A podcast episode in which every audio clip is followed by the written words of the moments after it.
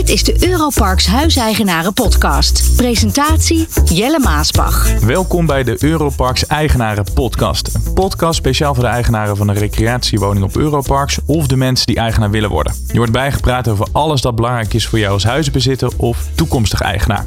Deze aflevering hoor je Vartien Agop, Relationship Officer, en Paul Pirovano, voorzitter van BVE de Verlauwen op Europarks Beekbergen. En met hen ga ik het niet over het prachtige park op de Veluwe hebben, maar over het belang van de belangenvereniging. Jawel, je hoort over de nut en de noodzaken van, niet alleen voor de eigenaren zelf, ook voor Europarks. Paul, ik wil graag uh, met jou uh, beginnen. Jij bent dus de voorzitter van de belangenvereniging. Wat doet een voorzitter precies? een voorzitter. Ja, een voorzitter die uh, probeert om wat afstand te nemen van zichzelf en naar de belangen van de eigenaren te kijken. En de belangen van de eigenaren, die probeert hij als het ware zo goed mogelijk uh, te laten, uh, naar voren te laten mm -hmm. komen. Door samen met een bestuur, want je doet zoiets niet alleen. Samen met een bestuur te kijken naar welke items zijn belangrijk voor eigenaren. En welke items moeten wij zeker met Europark bespreken. Om te zorgen dat, uh, dat het verblijf op het vakantiepark zo ontzettend leuk blijft als dat het is. Ja, oh, wat maakt het werk zo leuk? Want ik zie jouw ogen zie ik, uh, glinsteren. Nou, wat het leuk maakt is dat je toch eigenlijk ook ziet hoe het, uh, hoe het gaat op zo'n park. En hoe je invloed kunt uitoefenen om te zorgen dat mensen het naar hun, uh, naar hun zin hebben. Ja. En er zijn zo'n 45 parken operationeel. Heeft ieder park dan ook automatisch een belangenvereniging? Niet ieder park heeft een uh, belangenvereniging. En dat is, dat is een van de redenen waarom ik nu aan de podcast wil deelnemen. Nou, het is namelijk van belang dat je een belangenvereniging hebt als je op zo'n uh, op zo'n park een bezit hebt. En als het zo van belang is, waarom is die er dan niet op elk park? Ja, het is een initiatief van eigenaren. En eigenaren moeten dat ook willen mm -hmm. aan de ene kant.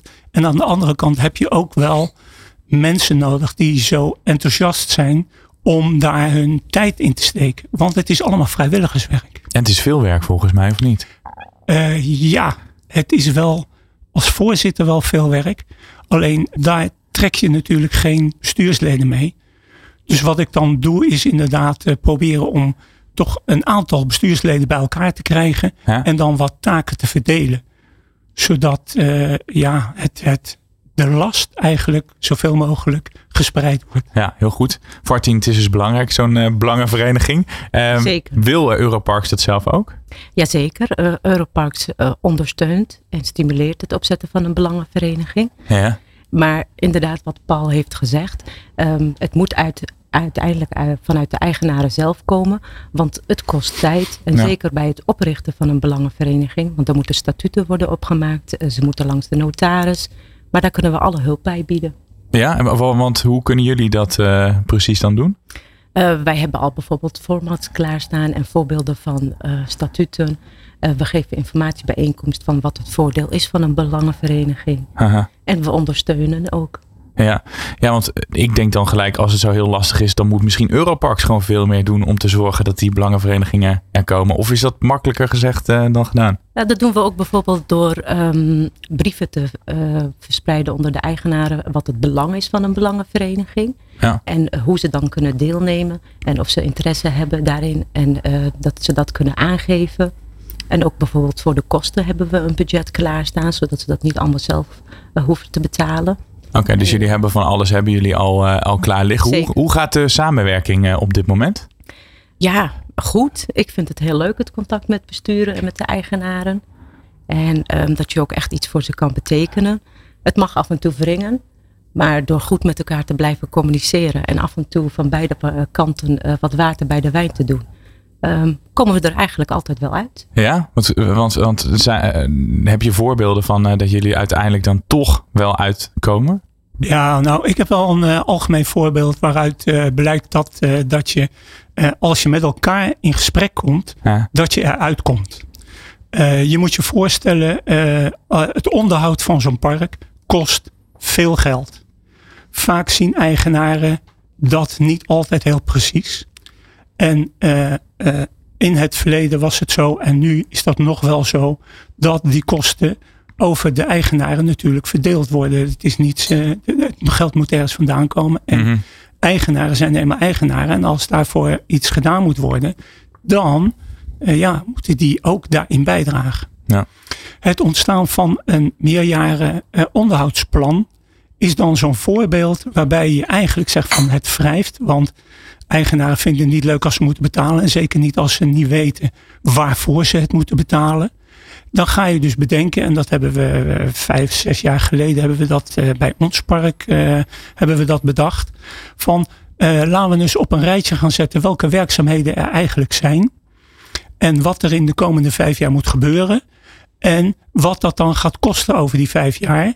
En wie welke kosten gaat dragen. En dan maak je een mooie verdeling. Dan kan je ook tegen eigenaren vertellen. En dan weet je ook waar je aan toe bent. En dan kan je dat ook voor, vooruit zien wat er gaat gebeuren. Ja. Dat is één. Twee is dat je met elkaar ook in gesprek gaat komen eh, over en wat gebeurt er dan? Heb je dat wel gedaan? Of wanneer ga je dat doen? Ja. Hoe vaak komen jullie als belangenvereniging bij elkaar? Vroeg ik me af. We hebben recent eh, aangedragen om in plaats van eh, drie keer, wat eh, regulier was, zelfs vier keer met elkaar om Ja. tafel te gaan zitten. Waarbij ehm, ik vanuit bijvoorbeeld mijn rol samen met mijn collega als relationship officer en dus het eerste aanspreekpunt op het hoofdkantoor voor de besturen minimaal twee keer per jaar met elkaar om tafel gaan. En dan kan bijvoorbeeld de parkmanager ook twee keer per jaar ehm, die voor, op, voor operationele zaken eh, met het bestuur zitten. Ja, en hoe groot is jullie groep dan, eh, Paul? Hoe groot is mijn groep? Ja, hoe, Eh, hoe groot is zo'n belangenvereniging dan? eh, Oh, de belangenvereniging. We hebben nu een, eh, een eh, percentage van 65% van de eigenaren die lid zijn van de belangenvereniging. Nou, Dus dat is, eh, daar zijn we wel trots op. ja, snap ik. En, eh, maar je had het ook wanneer kom je bij elkaar en zo. En Fartien geeft dan eh, aan hoe eh Europark het in een schemaatje zet. Eh, wij vinden dat dat wel wat vaker mag. En dat gebeurt ook. En als je kijkt naar wanneer eh, komen de eh, belangenverenigingen, de besturen bij elkaar. Dan zeker in onze situatie, wij komen om de zes weken bij elkaar.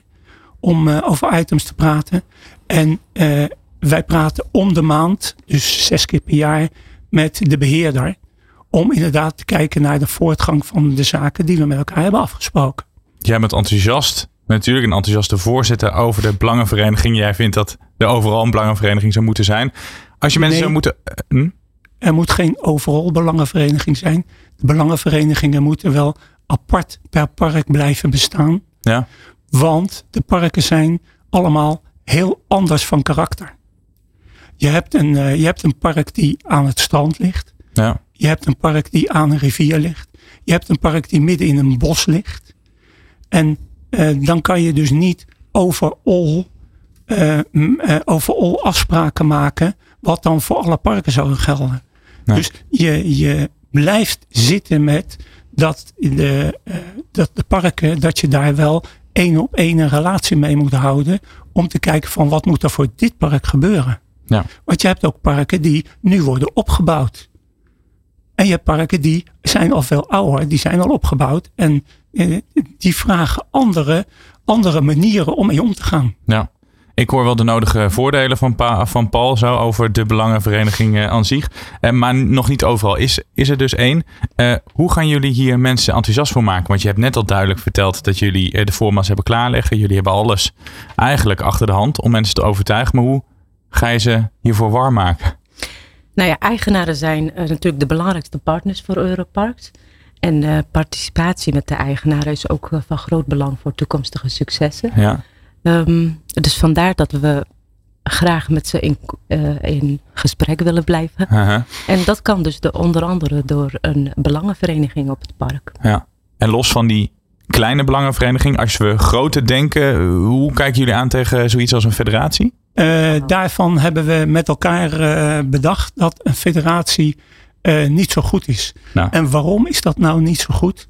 Omdat je namelijk dan eigenlijk een extra schakel in je communicatielijn maakt.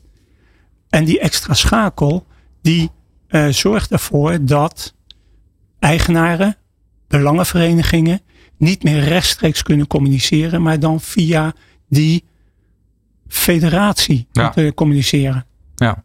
En dat is iets wat door belangenverenigingen niet wordt geaccepteerd.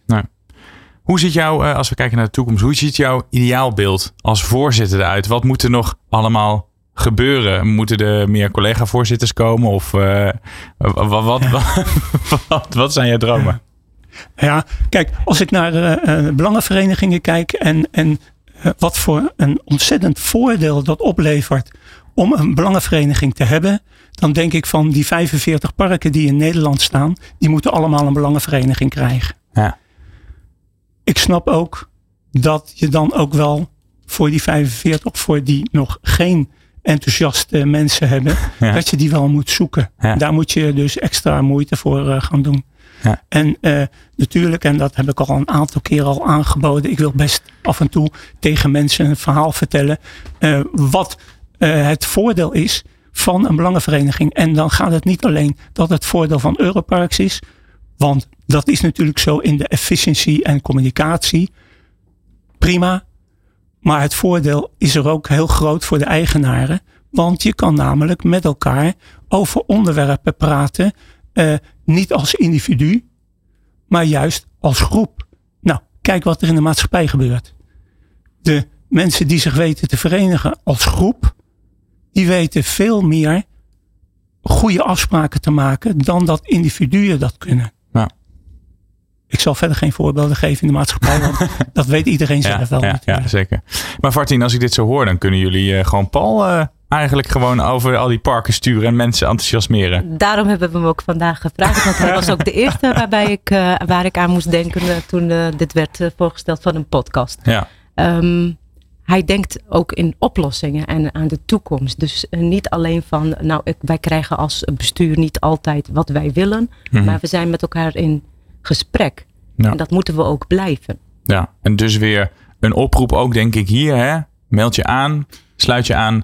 En eh, net als Paul, zet je in voor Ja. de belangen van, eh, Ja. van de mensen op de parken.